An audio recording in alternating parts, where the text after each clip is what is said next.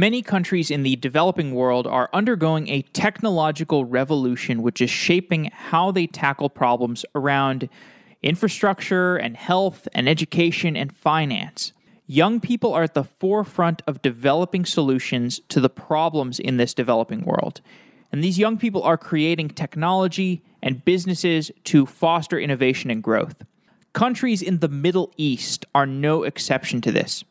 Despite the difficulties that the region faces, such as the wars in Syria and Yemen, its populations are well informed, they're plugged in, and they're using technology to build the future of their societies. In the book Startup Rising, published in 2013, Washington, D.C., and New York City based entrepreneur and venture investor Chris Schroeder wrote about how the rest of the world, especially the West, needed to wake up to what was happening in the Middle East. In today's episode, Chris talks to Carl Mungazi about what he has seen through his travels in the Middle East. He discusses the successes and the challenges faced by the entrepreneurs who shared their stories with him and what this means for those watching in the West.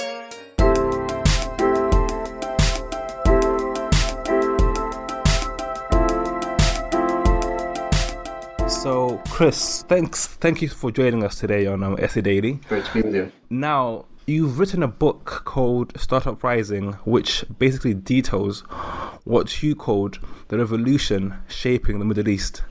As a starting point, could you give us a brief history of how the tech scene in the Middle East has come to be where it is now? It's wonderful to be with you, by the way, so thank you for that the tech scene came about in the Middle East as it's come about all across the world. And I think this is one of the things, particularly we in the West, don't appreciate because we have such one narrative about the Middle East, which obviously have its basis in truth. It's a tough neighborhood. There are many, many difficult things going on. And what this story really pushes us to think about is twofold. One, there's more than one story going on everywhere, and so we need to be able to hold often conflicting truths at the same time as we really understand the complexity and nuance of any place. But secondly, the story of our times, in some respects, the story of the 21st century, is increasing near universal access to software and broadband capacity. And I can't tell you what Syria is going to look like in a year, but I can tell you with 100% certainty that by the end of this decade, 70% of people around the world and in the Middle East and in fact, it's even larger already in parts of the Middle East, are going to have smart devices.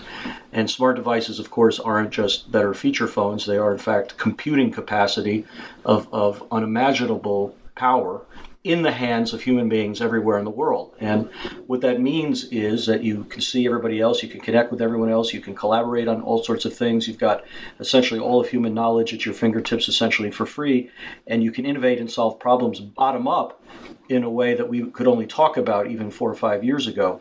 And so, in many respects, the core answer to your question is why not the Middle East, since we all know and accept it's happening elsewhere. We know it's happening in China and India. Many of us who travel, some know it's happening in Southeast Asia, in Latin America. Now, Mark Zuckerberg visits Africa, so everyone talks about Africa as the digital continent. So, why would it be any different in the Middle East? And I think that's something that we really need to grasp and understand because it's got very powerful and hopeful ramifications. Now, you yourself had a company, I think, um, that you started and sold yourselves, and you also are now investing in other companies.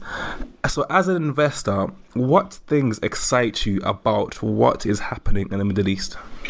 As an investor, with a hard nosed analysis, you know, with the hopes of the asset would be successful, and of course you make money overall. What excites me is something macro and something micro. The macro is what we just talked about, which is there is rising access to technology, which means people are innovating solving big problems with greater eff- efficacy and more cost efficiently. I mean, as you know, the cost of reaching customers now is a fraction of what it used to be. The cost of building a company requires often fewer people in the earlier stages than ever did before. And in these markets, and in the Middle East in particular, the, you can get world class software engineers at a tenth of the price or a third of the price of what it would be in, say, Silicon Valley. And so you know that this isn't going back. You know there's going to be more technology, more people with it, more people with the skills to do amazing things with it. And with this has been coming subsequently and in parallel uh, greater rises of economies and middle classes. And these are consumer classes. These are people who are looking to buy things now because they can. They're looking to move things now because they can. They're looking to take friction out of their lives because they can. And that just, you know, you can sort of just look out three to five years and say there's a real convergence here of economic opportunity drive driven by these cost effective and powerful tools to solve problems. That's a very exciting place to look at at the micro level, it really always is about, particularly in early stage investing, it's about the caliber and quality of the entrepreneurs. And what I've seen from the beginning is just some astounding, hard charging, steely eyed entrepreneurs across the Middle East because entrepreneurship has been sine qua non of the Middle East for thousands of years. But with this technological tools, they really are looking to solve problems which are not just local, local, but can expand regionally and perhaps beyond. Uh, last week, Amazon bought Souq.com, which is the largest e commerce player in the Arab world, for almost $700 million. And they did that because they knew they had great market coming, great talent in the team that they acquired, unbelievable understanding of the regional dynamics, Amazon usually doesn't buy anybody. They usually just go in and build, but they made a decision here because of the talent and the market capabilities that was available to them. So as an investor, I realized that there's going to be more, not less than this, that a company like Souq, by the way, when it's successful, is going to spin off other great entrepreneurs and entrepreneur opportunities going forward. And that we're in a very interesting opportunity to look at these entrepreneurs and invest in them, knowing that the next five years is going to be not only different, but more encouraging in this area than the last five years. So that's the way I look at it. So, um, in your book, um, you traveled to Jordan, to Lebanon, to Iran, to Iraq, and you really spoke to people there building things using technology and other things. And I guess my question is which countries would you say are the leading lights in the tech scene? Which countries are pushing innovation and boundaries in the region? There's an important lesson in my observation on your question, which is by definition, if technology is almost universally accessed, talent will rise anywhere because now it has access to education and tools to engage with people and to reach customers than ever before. And so, at, at one level, you could go to almost any country, not only in the Middle East, but anywhere in the world, and see bottom up interesting and perhaps uh, lucrative opportunities for companies that arise in this way. Having said that, and for all my enthusiasm of the rise of the bottom up, top down matters. Rule of law matters. The ecosystem to be able to freely move goods, ideas, people, capital, to be able to make sure that if you invest, you can get that money out. That there is a framework by which entrepreneurship is really enthusiastically embraced. And it does not cease to amaze me that around the world, not just in the Middle East, how often government institutions, big businesses, and so on look at this phenomenon as almost a cute sideshow. It's sort of a little thing that's uh, to be kind of supported. The young people seem enthusiastic about it. Let's do a ribbon cutting exercise, and not understand that very proactive activity can actually make a huge, huge difference in making these phenomena move faster. So, specifically to your question, I really don't believe there's anyone in the time zone yet specifically in the Middle East, but maybe anywhere in emerging growth markets, than the UAE and Dubai in particular. They have become very proactive in aggressively moving on rule of law to make it easier to start companies. And as importantly, they just passed the first bankruptcy law in the Middle East.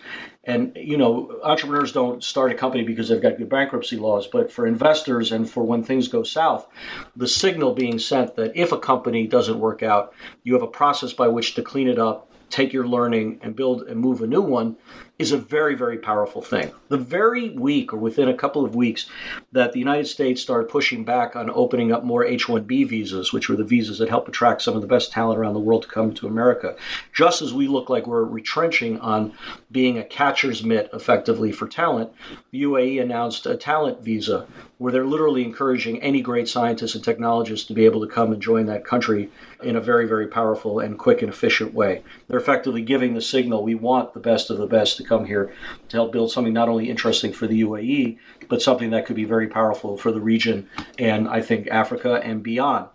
And so this matters a ton. And I hope other people are following suit in their own way, right? It's not that they're going to replicate a model because every country and culture is different, but there are some basic understandings that if you get rule of law right, if you take the medium and long term investment to get education right, you can have something very powerful happening. I, it's way too early to predict, and Saudi Arabia is a very complicated country. But I have to tell you, it is fascinating to watch the new generation rise there and have the government talk about ways of making business generally, but entrepreneurship and technology in particular, better accessible. And so we'll have to see if that comes to fruition. But if you start talking about the Gulf as really being open to this, I believe that other countries will follow. Jordan historically had been pretty supportive to this. It's a small country, but they have outstanding softwares. They're really software engineers. I mean, there really is a multiplier effect, and success breeds success. And so I look at the UAE and Dubai as a great thing. I look at Saudi Arabia with hope. I, I respect Jordan, and I just hope that others begin to follow suit on their terms and in their own way, uh, because what they will unleash will be very powerful. So, against the backdrop you've kind of outlined for us now, if let's say I'm an engineer, software engineer in the Middle East, what kind of opportunities have been opened up as a result of all this change happening? Every company, you know, now, Carl, is becoming a software company and it's it's sometimes it's hard to get our minds around this but if you you know go buy a cup of coffee in a starbucks or go look under the hood of your car and these are massive computing exercises overall.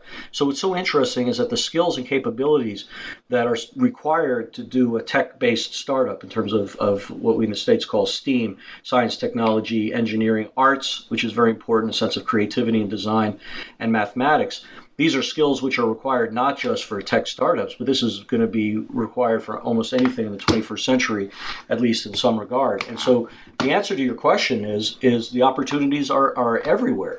If your nature is not to be an entrepreneur, but you like to be in a more st- established enterprise, the big companies that I know over there are looking all the time for software engineers. They're looking for now you know, people who've got great understanding of machine learning and data analysis, data scientists, and that kind of a thing. But at the same time, the early stage companies are always looking for this.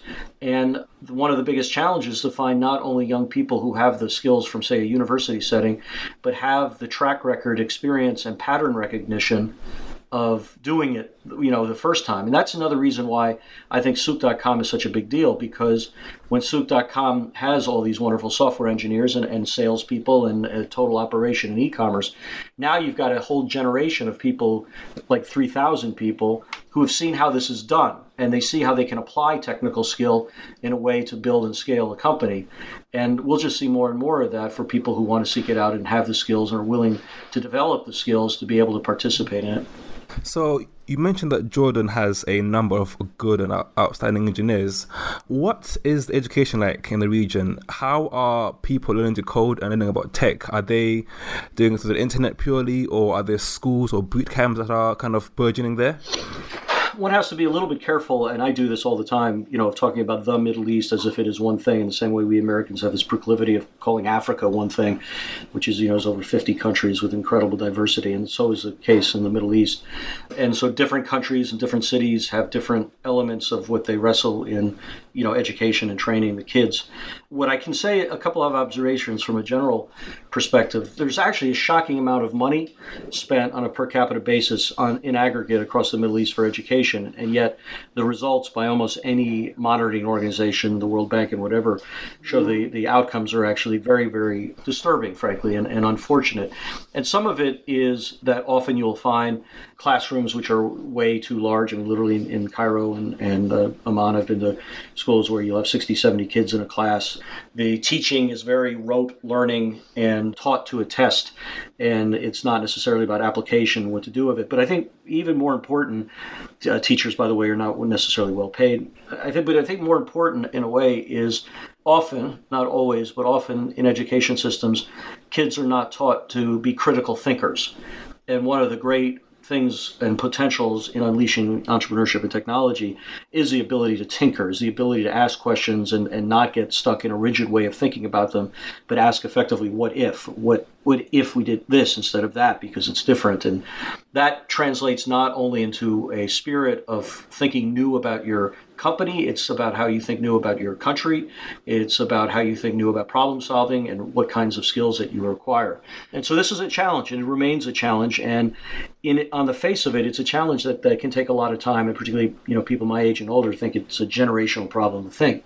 The beauty though and which gives me hope is uh, that technology can complement this in a way. So, to your question, because everyone has got effectively their, their hands on the entire world and the internet, I run into kids all over the world who are taking uh, courses from around the world online to better what they're doing. It could be anything from Khan Academy to Coursera, taking courses from MIT or what have you, or meeting young people like you in your backyard who are wrestling with issues, uh, reading blogs that people are writing in the backyard who are teaching each other. And it can become a very powerful accretive thing. And all of a sudden, you see a bunch of young kids who really are unbelievably talented in engineering, and they're effectively self taught. And that's available to us in a way we couldn't talk about. I mean, I'll give you a minor example. There's a really wonderful startup that came out of uh, Cairo, Egypt called NAFHAM.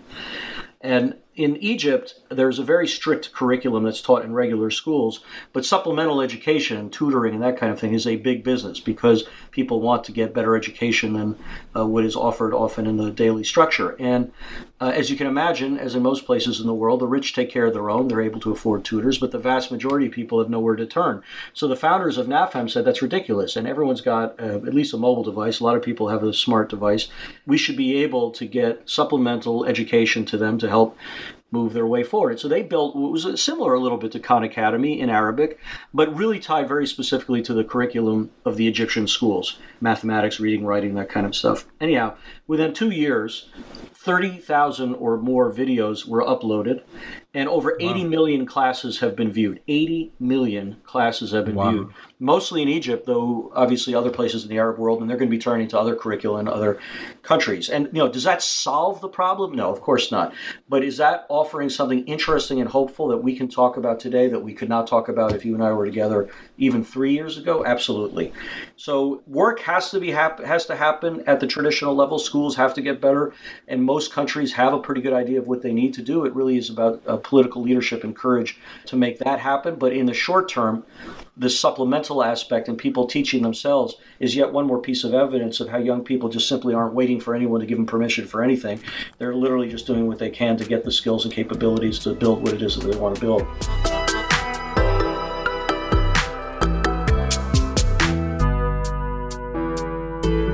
In your book, you said the ability to access the internet and connect with other people was helping to destroy things like Wasta in the Middle East, such as Lebanon. Can you explain to us what Wasta is and how it's being disrupted by technology? Yeah, I'm sitting in Washington, D.C., so everyone here should know what Wasta is in their own form.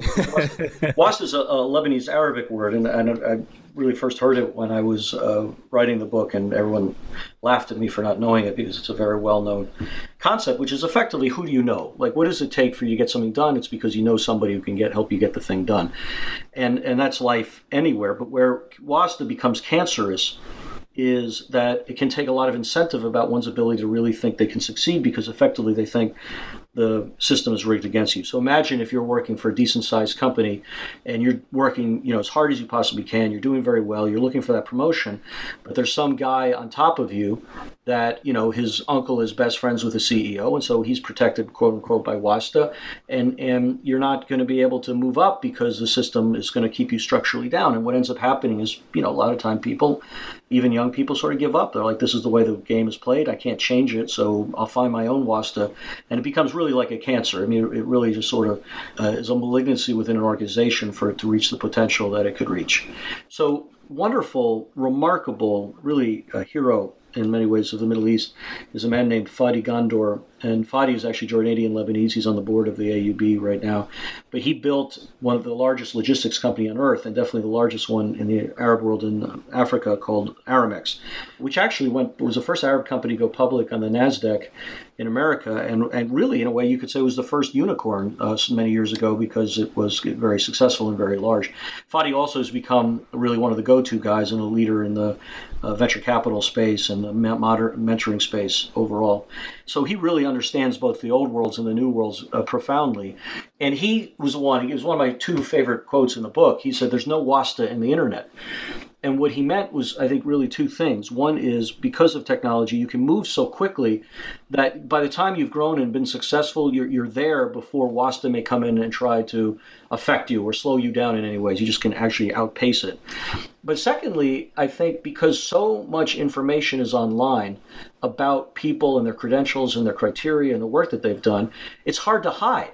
I mean, either you perform or you don't. There, there are. When I first came to the Middle East, LinkedIn didn't even have an office there, or Ali Matar was just opening it, and there were already something like six or seven million Arabs on LinkedIn to be there. Now it's you know it's manyfold that, but the point is you can't cheat on LinkedIn. You can lie on LinkedIn, I suppose, but you'll get outed. In, in LinkedIn, you talk yeah. about who you are, and there's no wasta in that. It's it's not who you know. It is it is who you are and what you've done, and this is your track record. And that, those that combination of phenomenon again i think is hopeful about how things can can get better and sort of circumvent what is a human nature issue in wasta but need not be a dominant one yeah. And uh, one of the things I liked when I was looking into your work and your writings was that you, you gave so many examples from different parts of the, of the Middle East about companies doing different things.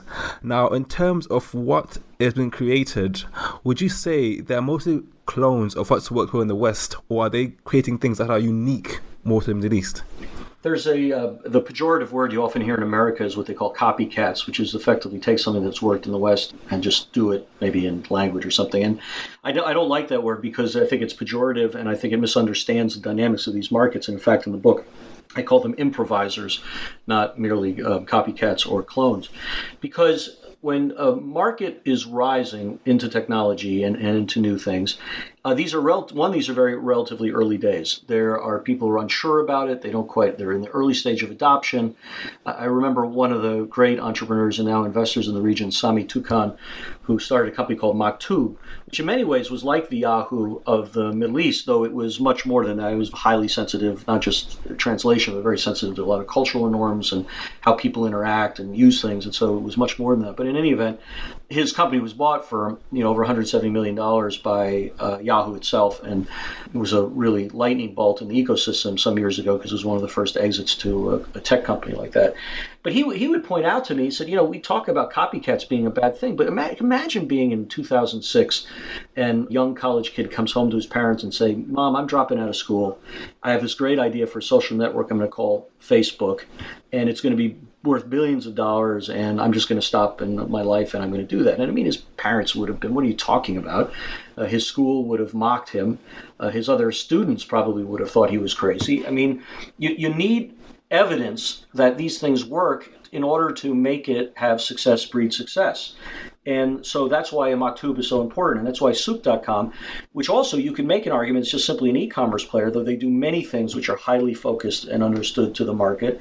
But all of a sudden, people look at these and they say, this can really happen here, and therefore I want to take advantage of new technologies and make very powerful things happen beyond that. So I really think there are two important things to think about, which is one, in rising markets, it is natural in the early days for people to take things that have been successful elsewhere and apply them in unique, unique ways at home because the market opportunities available to it. It can be very interesting. Investors who are conservative can look at it and say, wow, I do get it. You know, I really do like Yahoo when I'm America. There's no reason on earth why I can't do email and content here in the Arab world. I get it. It's a small investment. I bet you it could work. And then success breeds success. You have that element of it. But the second thing is, it is effectively the foundation of what will happen with newer technology. So today, as an instance, one of my favorite early stage companies, very risky because of the nature of what she's doing, but Ola Doudin is uh, has what is one of the fastest moving Bitcoin companies in the Arab world. And, you know, some people say, well, she's the Coinbase of the Arab world. And they, they completely miss the point. They miss that, that uh, entrepreneur is taking new technology, solving big problems for a market that is hungry for efficacy and honesty and transparency and doing transactions and moving money. And she's going to apply it in that context. And from that, I have no doubt, if it's successful, other really interesting blockchain applications will come. And I think over time, we're going to be looking at places like the Middle East as we look in other markets and say these are now global software competitors, right? Uh, we don't blanch at the idea that Waze came from Israel But in point of fact, if we were having this conversation 15 or 20 years ago, we never would have guessed that, that any other ecosystem was making globally competitive software. So it's the perfect staging. It makes perfect sense for the market. It's very remunerative for the entrepreneurs who are trying to reach big markets with economics. And it's the foundation for leveraging new technology to have new applications for problem solving within one's region, perhaps emerging market to emerging market, and then globally. So, in your answer just now, you use the term improvisers, and in your book, you also use the term to describe different companies in the region. Can you explain the three terms that you use to kind of say this company is doing this and that company is doing that? You know, uh, book publishers require you to bucket things, and so it, it, takes a little bit of the nuance out. And there's there's such a wide variation yes. of, of what opportunities are kind of be created. But at the time of the book, and I would probably do it similarly with maybe a new bucket today, I did break down the kinds of companies I was seeing as you described them improvisers are not unlike, you know, the companies we've just been talking about, those first pioneers within an ecosystem who are leveraging capabilities from elsewhere and doing them in an application at home. The global players suggest that because interactive technology is so easily accessible, you can actually be global and international day one. And so, and I see this in America too, by the way, where young entrepreneurs who would have said four or five years, 10 years ago for sure, and whose advisors would say, just focus on your your near market. Like build a company in San Francisco, then you can figure out the rest of the country. Don't think about international, yada yada. Now you have a lot of entrepreneurs saying, I can reach anybody anywhere right now, and if I have a good product and service, and it's easy to monetize, I can think beyond you know Cairo. I can think about beyond Egypt. I can think to the entire Arabic-speaking world, or I can think about the entire Islamic world, which of course is well over a billion people around the earth. Or I just have something that's so good people are going to find it. One of the stories I told in the book was of a of a neat, relatively small company that had come out with HD weather apps. And I remember when he pitched the company to me, I thought, well, that's ridiculous. I mean, there are going to be hundred of these in the App Store, and you know, I'm not sure why he's doing this and everything else. And I went to see what weather app I had on my uh, tablet at the time and was stunned to find that the, the weather app I had was his app. I had no idea that it was 18 engineers in Alexandria, Egypt. I had no idea that it, it, came from anything other than some American startup. And yet I had found it and I asked him about it. He said, Oh, yeah, yeah. He said, You know, 70% of our audience comes from around the world, 35% it comes from America. We don't market it to anywhere. They just find it in the App Store or whatever it is. And, and so that's these are just the early days of that ability to have a reach. And I'm not saying that geographic focus doesn't matter and that an entrepreneur early on should not be focused because they should be, but it does mean that they can become global players much faster and with greater efficacy than before. The final bucket that I described there, I, I call the problem solvers. And these are people who really have it in their teeth to solve fundamental structural problems in their backyard that they don't think anybody's going to solve coming from the outside because they understand their backyard better than anyone. They really want to make a, a real ramifications on anything from crime to education, as I described in NAFHAM before. You see it in recycling and environmental issues. You see it, I would argue, that the Bitcoin company uh, BitOasis is an example of this because they want more people to have access and the freer ability to move value. Their people really have a bit in their mouth to say, I've got to solve this problem. And by the way, if I do it here, it can be expanded largely. Uh, if I were to add a fourth bucket today, and the book was written three years ago, the new edition came out a year ago, but the if I were to write a fourth bucket today, it would be about the leapfrogging of new technology. I touch on this in the book about how people yes, are, are yeah. you know, they're leaving challenges to go faster. But but since the first writing the book, the expanse of things like AI and VR, blockchain we've talked about, is, is happening so rapidly that the, the, the tools that people can leapfrog problems, education, healthcare, and whatever because of that, I think it's going to be very exciting to watch and going to be quite different in the next three years in, in your book, um, you had a two chapters, one of which looking at the role of women in tech in the Middle East as well as religion. Can you just explain a bit further about how those two things are working and how maybe people look at them in, in a different way, just to the actual truth on the ground, what's happening there? In terms of religion? Yes, and, and women in tech as well. Yeah. So it's so it is a very interesting thing, and in, in, in some respects, the, the my book was written for two fundamental audiences. I mean, it's for a Western American audience, obviously published here, and I, I, was hoping it would be an inspiration in, in around the world. So there were a couple of things that I did in the book that that had American audiences in mind because our narrative bias is so strong. And among the narrative bias, obviously, is the whole purpose of the book, which is we just look at the Middle East as one thing, And this book was the goal of it was really to help people realize that there's many other things going on generally, but very specifically something here that's quite hopeful and a place that can be mutually beneficial, I think, around the world. But as almost corollaries to that narrative, people assume that, that, that women are on the side here in the region and are not engaged in this. People confuse, you know, one's ability, uh, women's inability to drive in Saudi Arabia and think it's happening across the Middle East. And they often look at it through a lens through you know the, the kind of conflict and violence which is inappropriately and I believe inaccurately associated with Islam because Islam has nothing to do with what some people have co-opted it to be and yet it does become a dominant part of our of our, our meme effectively of what's happening there. So I really dug in and I could not believe this. In fact the Economist reported this a couple of years ago that that across the Arab world in tech enabled startups somewhere between 25 and 30 percent of these companies are either run by co-founded by or helped led by women which is a stat it's not it's a not we'll be talking about a larger number in the near future but by today's standards in silicon that's got to be two or three times what you would see in silicon valley and no one i think in america would understand that. So i wanted to dig in and understand uh, the women and understand what it meant to be in the ecosystem and i had a very kind of funny though I think revealing experience in that that a lot of women that I spoke to were very open and very candid about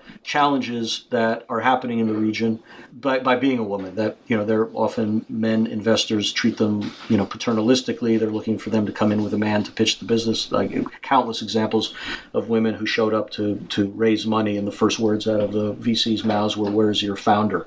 Because they're expecting a man to be there. And in fact, in Iran, which I don't think I touched on in this book, there was a wonderful woman entrepreneur who finally gave up fighting it, and she literally, her father knew nothing about computer software at all. She appointed him to be the CEO, and he literally would show up at the meetings and say, I'm very happy to be here. Our company is doing X, Y, and Z, and I'd now like to introduce you to this woman who can talk about the product more. And then he never said a word for the rest of the meeting, and so she just navigated around it. And so you have stories about this and about many stories that women in America, I think, you know, think of a lot about. How do you load balance family? How do you load balance issues with your husband? You know, there are other things which are universal as well as not just about the region. But the second group of women I spoke to really got in my grid. I mean, they were they, they listened to me and why I was writing the book and what I wanted to dig in, and they said, "Look, I'm not going to talk to you if you stick me in a women's chapter. I'm just not going to do it. I'm an entrepreneur first and foremost. If you want to talk about my company, I'm happy for you to talk about my company. I'll tell you everything you want to know. But if you're going to do what Americans always do and stick me in some women's chapter, I'm not going to talk to you." And so, lo and behold, you know, I had a very different conversation with women from that lens, and it was really fascinating to see that duality and dynamic. And I think is a very powerful flavor for uh, the leadership that is developing among women in the Middle East uh, generally. And I think you were, by the way, we're seeing this progressively around the world. It'll be a very, very positive thing. I was deeply touched and impressed by how important a sense of spirituality and impact were tied often with very often very personal and private views of faith in, in people's lives. And there was so much that was said to me by entrepreneurs and investors there that if Americans understood that lens of Islam as opposed to the caricature of some extremists, there'd be incredible empathy, incredible connectedness, and incredible understanding. And, and I found great entrepreneurs in America who have their own faith or a sense of spirituality, which has been profound for their ability to do the very difficult thing that it is to do a startup. And it's no different in the Middle East. It's from a faith that we in America are not as familiar with. Otherwise, it's completely concurrent and, and frankly, I found very inspiring and very moving.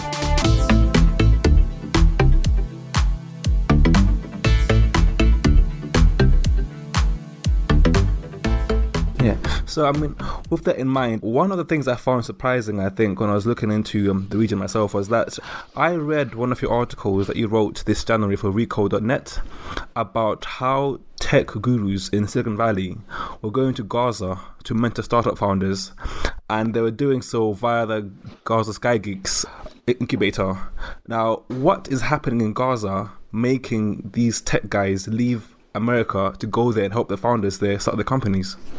There are um, a small number, but increasing number of, you know, many of them are friends of mine in Silicon Valley and elsewhere who are beginning to ask very powerful questions about how progressive universal access to technology and rising economies in growth markets, generally speaking, are coming back about and have a possibility of really changing the world, and in my view, will absolutely change the world in very profound ways.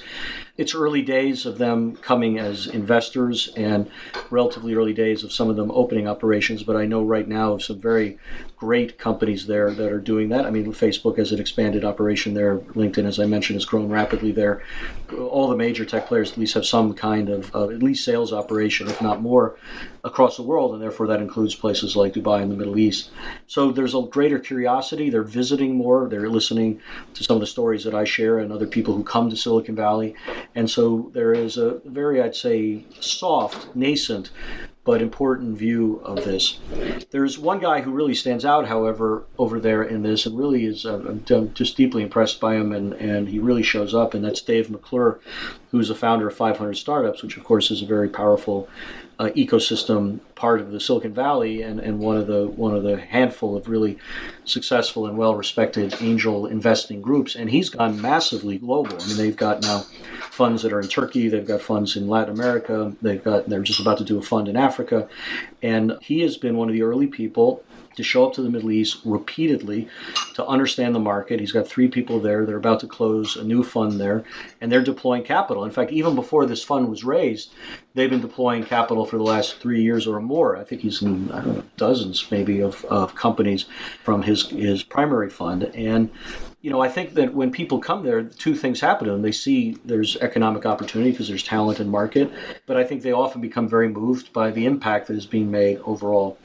And so, uh, Gaza Sky Geeks, which is this amazing, I mean, it's really the first accelerator program in Gaza, of all places, that's been through every possible experience, war and conflict that you can imagine, and keeps coming back. And it keeps coming back because the young people keep coming back. They really want to build a future, even if they're limited in the market reach of what they can build. They want to solve problems like everyone else. They are often self taught and very good software engineers.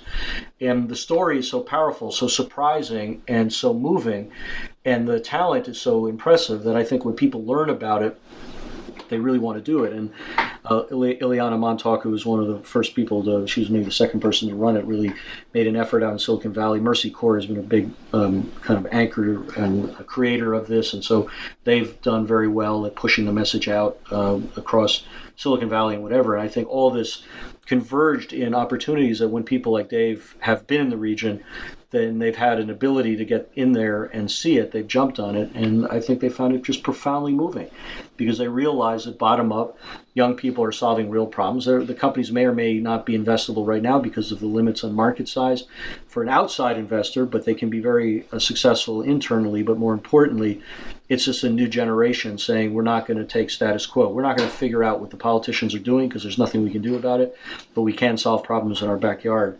And I think that's that's the reason why people have taken note of it, and I know why I've been so impressed by it. And um, yeah, so one thing I always found quite surprising was when you went to Iran and you spoke to young people there about what they're doing and what they're building.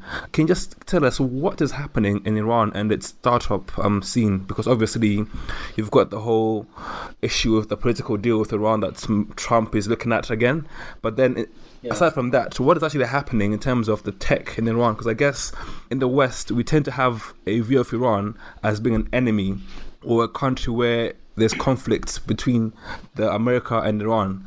But what other side of Iran is happening in terms of the tech and the young people there? I had this funny experience when, you know, in Iran, in a way, as an American, in particular as an American, one of my first political memories was the uh, taking of our embassy over there when I was a, a, kid. You know, there's a you almost go there looking to see anti-Americanism, and if you, you look there, you see it sometimes. I mean, there are historical places where there's been some vandalism associated with it. I actually visited our old, our former embassy, and there were some, you know, uh, uh, graffiti and, and whatever that was, um, you know, anti-American. But you're startled about how little people are thinking about it anymore. You're startled by how mind-bogglingly warmly you're received by everyone of all generations. I mean, I literally was in the, the Tehran stock market and an old pensioner came up and tapped me on the shoulder and just said wonderful things about America. I crossed the street once and someone drove by and rolled down their car window and said, "We love you." I must, I must have stuck up like a Thor, sore thumb because they, they, rolled down the windows and shout, shouted, you know, we love Americans. Thank you for coming. I was at a tourist site and a bunch of young school kids came running around and wanted to ask 100 questions. And it was very, very consistent of a warmth that that was and respect given to us. And frankly, the, the probably the best capturing I've seen on it that's worth finding online is Anthony Bourdain, who has this wonderful TV show about cultures through the lens of food and restaurants. He did one uh, on Iran roughly the, the same time I was there, the first time there. I thought he captured magnificently what I had seen. And so, firstly, the beauty of the place, the uh, expansive and remarkable culture and history of it, the working of so much of the infrastructure, and the quality, again, of young startups that I saw there uh, would, I think, shock most Americans. I mean, at the same time, as we talked about earlier, the bottom up is this story, but the top down matters greatly you know, you're in a police state. There's no question about it. There's no doubt in my mind that my email was being checked. We were very prescribed in places we could go, which I think biases my lens a little bit in what I saw about. The political tensions and, and things that we all see in the media are still very much there. And so it's hard to predict how it will play out. What is not hard to predict is the mind-boggling caliber of the young people that I met there, and you know some of the world's greatest engineers are there. Uh, some of them, a shocking number of them, come to the West to study as well. But the engineering programs in Tehran were great. Over 50% of the engineering students are women, by the way. And the entrepreneurs I met were they were like conversations you'd have with an entrepreneur anywhere. I mean, that's all they talked about were the same problems, the same opportunities, the same market sizing and uh, analysis, and should I raise money when I raise money? Should, I mean, the conversations were completely and utterly the same. And what was really intriguing to me was that everyone had access VPN or whatever everyone had access to pretty much everything on the internet. So every conversation I had was completely concurrent with conversations I'd have in Silicon Valley. Everyone reads the same things. Every young person I met with a smart device had Coursera app on their mobile device, and we're taking courses on marketing and computer science and that kind of a thing. Everybody was on Snap and Facebook, and we're connecting and engaging in that way.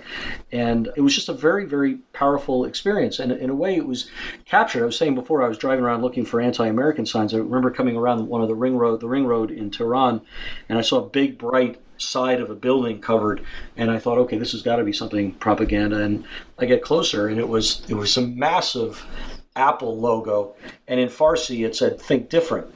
And this was put up not by Apple. I think it was just put up by local people, because I was told I couldn't I couldn't report it, but I was told there are over six and a half million iPhones in Iran, and obviously Apple doesn't sell them there. What that means is people go to Dubai or they go to Istanbul and they buy a bunch of them. They sell them for a fortune, and people want them because the devices work and it opens up their world in very very powerful ways, and and that helps build this sort of sense of connectedness and this belief that they're part of a bigger world, which should bottom up, and certainly the new generation is massively so. But I must tell you, my experience was much broader than just the new generation. It was just amazing people sort of ready to go, ready to build a great economy, ready to get back to work. There was a real sense of that, and I, I can only pray that uh, government folks understand that top down, and the batting average and the the evidence of it is mixed. So, you know, you still put journalists in jail, you still do a lot of these other things which are not good for an open ecosystem, then you worry about what its potential is. But, you know, different people are doing things with different methodologies, and we'll just have to see how it plays out. So I'm looking forward, and you touched upon this briefly earlier. You said that the Middle East could now go from a place of developing to having leapfrog innovation in mobile, in mobile in solar power and social networks. What makes you say that? So one of the things that we all have to think about, this is true of the Middle East and it's true of other rising emerging growth markets, is for all intents and purposes, these are societies that never knew landlines. They, they literally they began leapfrog. They, they literally began only with mobile. All their behaviors are mobile based. All their expectations are mobile based. And so, who are we to think that unbelievably sophisticated, well educated, tenacious entrepreneurial societies who literally only knew one form of technology aren't going to be innovating upon that platform. It's it, to me, it's crazy not to think that that will happen. And some of it might be local and regional, but others of it could potentially be global, the way Waze was, as we described before, before it was acquired by Google. And I think things like mobile, I think now as uh, many of the even oil producing countries like Saudi Arabia, uh, UAE has literally come out, the leader of Dubai has come out and said we will celebrate the last drop of oil. I mean, they're talking about revenue diversification in a very powerful way as well.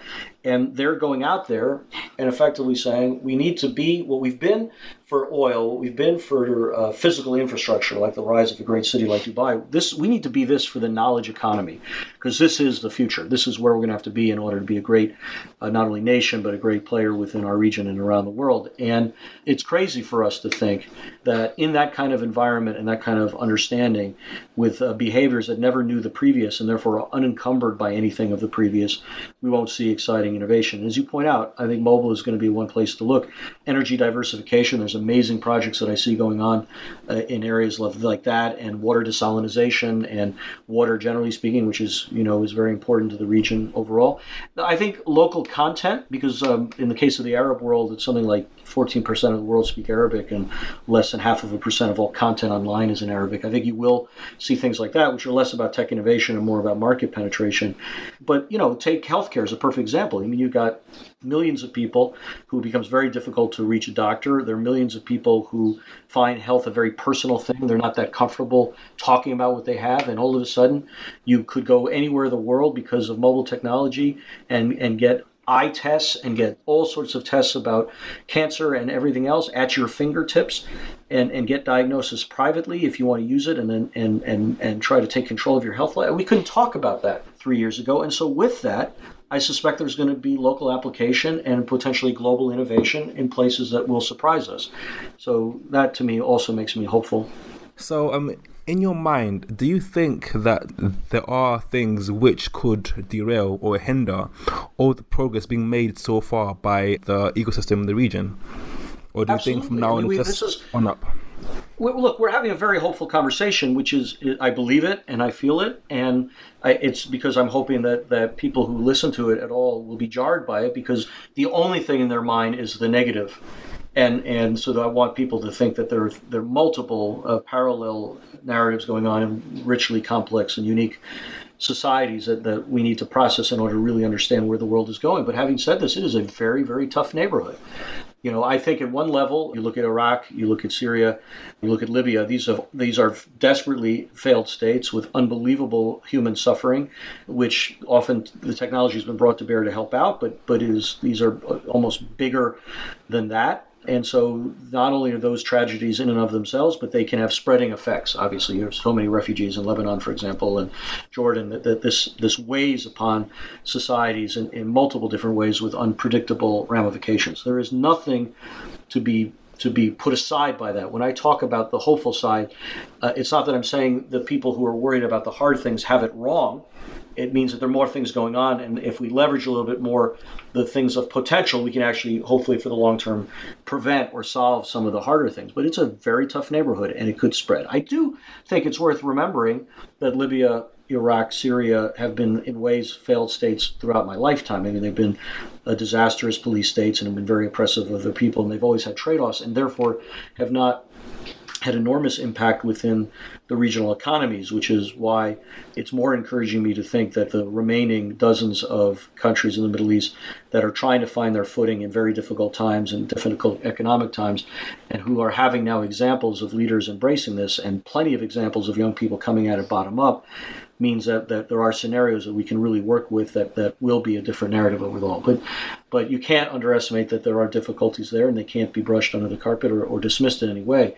The second thing I would say is I think the the clip of uh, the top down to really embrace this and unleash this is always problematic. And again, I've said before, too many, I think, political leaders, particularly too many political leaders of a certain age, just don't understand the multiplier impact that this will have in creating new economies, creating better educated people, multiplier uh, impact in job creation. They just don't. They just don't look at it in that lens. If anything, often political leaders of a certain generation look at technology as a negative. They think that technology will only kill jobs, or it will open up transparency to a point where they're held accountable. And the irony in that is that if in fact they unleashed some of these problem solvers and things like education and health and criminal activities and what have you, they would actually be helping solve the very problems that they're held accountable for themselves.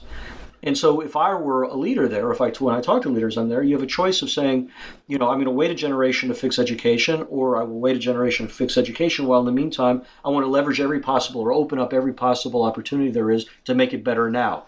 And by the way, if more jobs are created here now, if there are better people prepared for the economy now, that's accruing to everyone's benefit, right? That's everyone's benefit from folks on the ground to larger corporations who want to hire talented people to governments who want to prove that they are actually of service to their to their countries. But as you know you know not just in the middle east but elsewhere there are leadership who don't care about it. You, you really come you come to the conclusion they're not the visionary in that way. So that can be a worry for me but that worry is counterbalanced because we have this interesting model that is the UAE and Dubai and I'm very uh, watching carefully what's happening in places like Saudi and, and even Qatar is beginning to have conversations in Kuwait that they've not had before.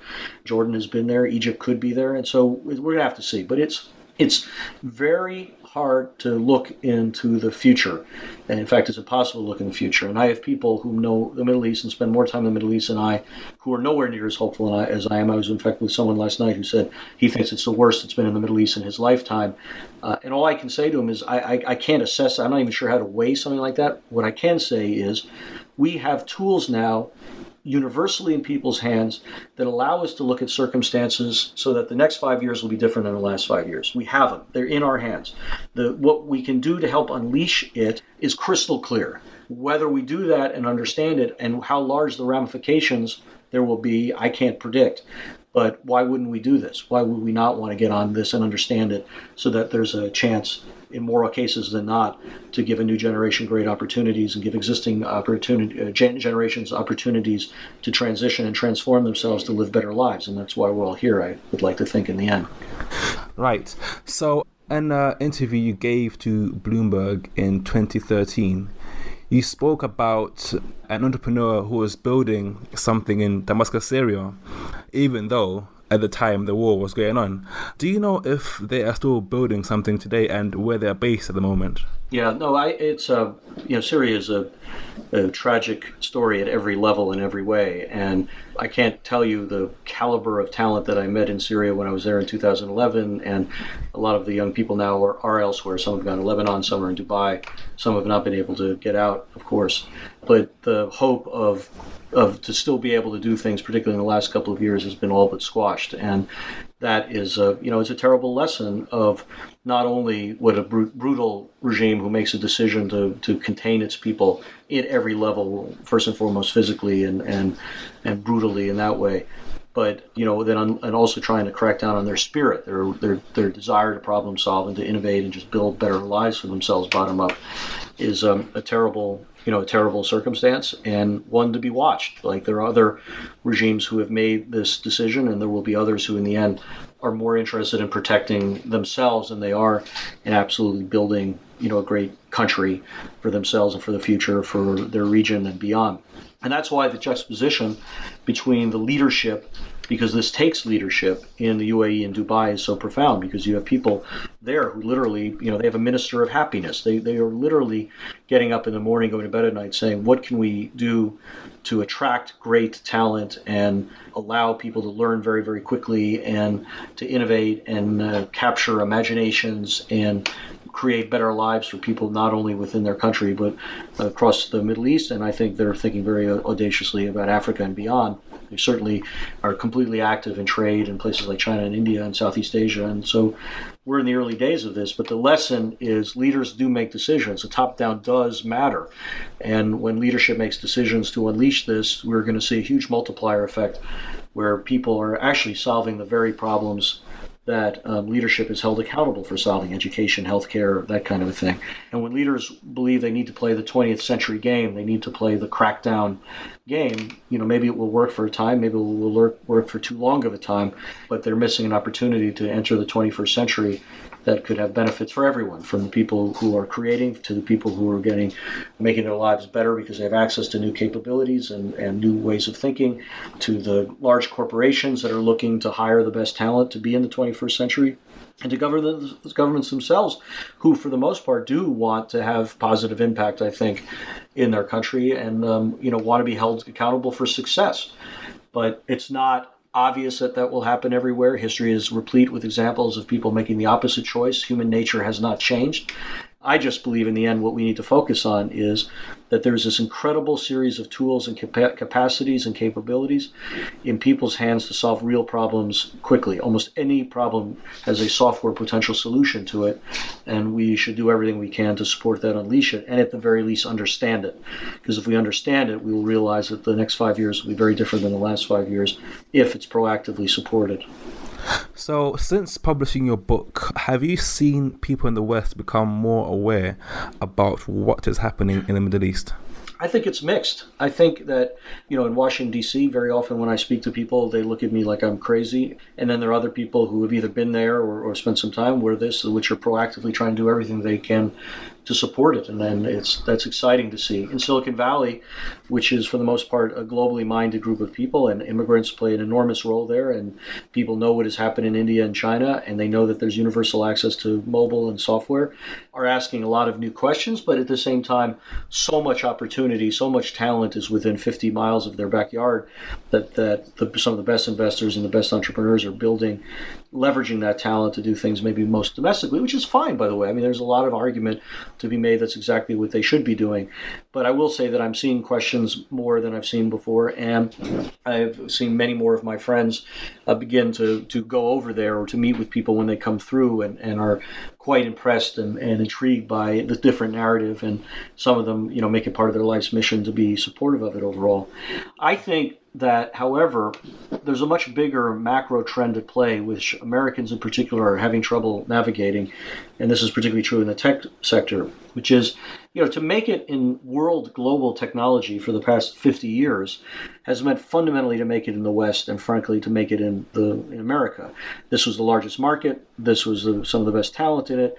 Even if you were a hardware player like Sony in the in the 70s or 80s, you were trying to get your hardware here, and if you became a software player you know you were solving problems you know back at home but you were hoping that somehow or other you might be able to crack into audiences here if you could do it and i think when alibaba went public it is a lightning bolt in the shift that's happening in the world more broadly because a lot of my friends think so alibaba you know got very big because china's very big and the government supported it and it's just one story of the wealthy taking care of their own.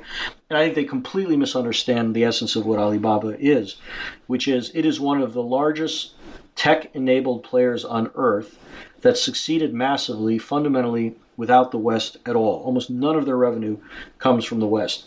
The revenue, of course, comes greatly from China, but the revenue comes from Africa, comes from Southeast Asia, it comes from Asia, it comes from India.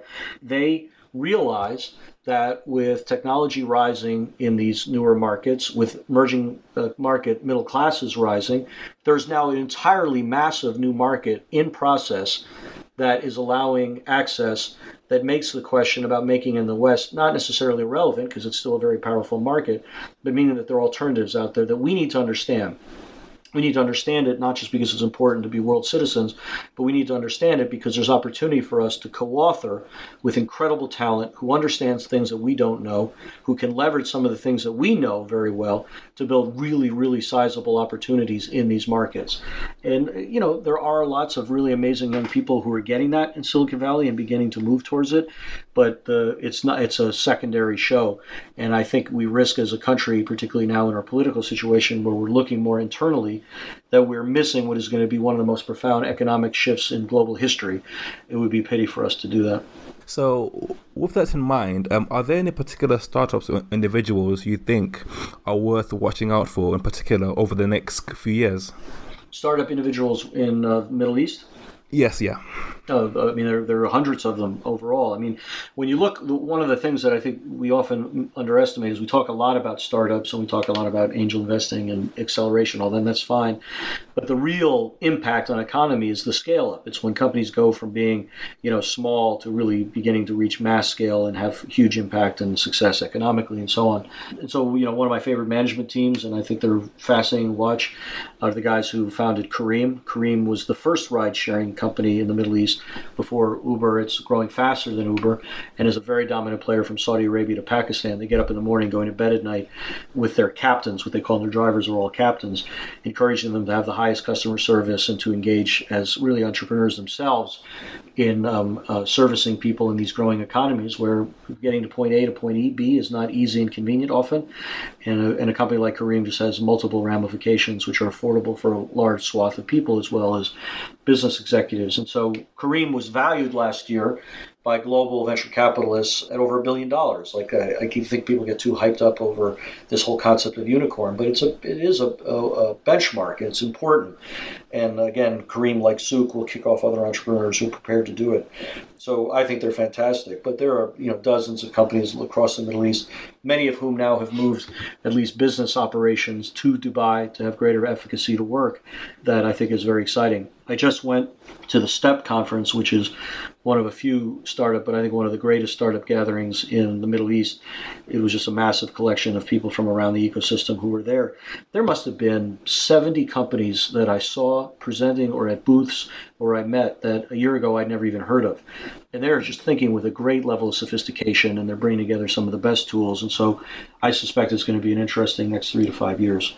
Okay, well, thank you so much for that, um, Chris. That's really kind of informative. And if people want to get in touch with you, how best can they do so? I think the best way, usually the easiest way, is on LinkedIn. I'm very easily to be found there.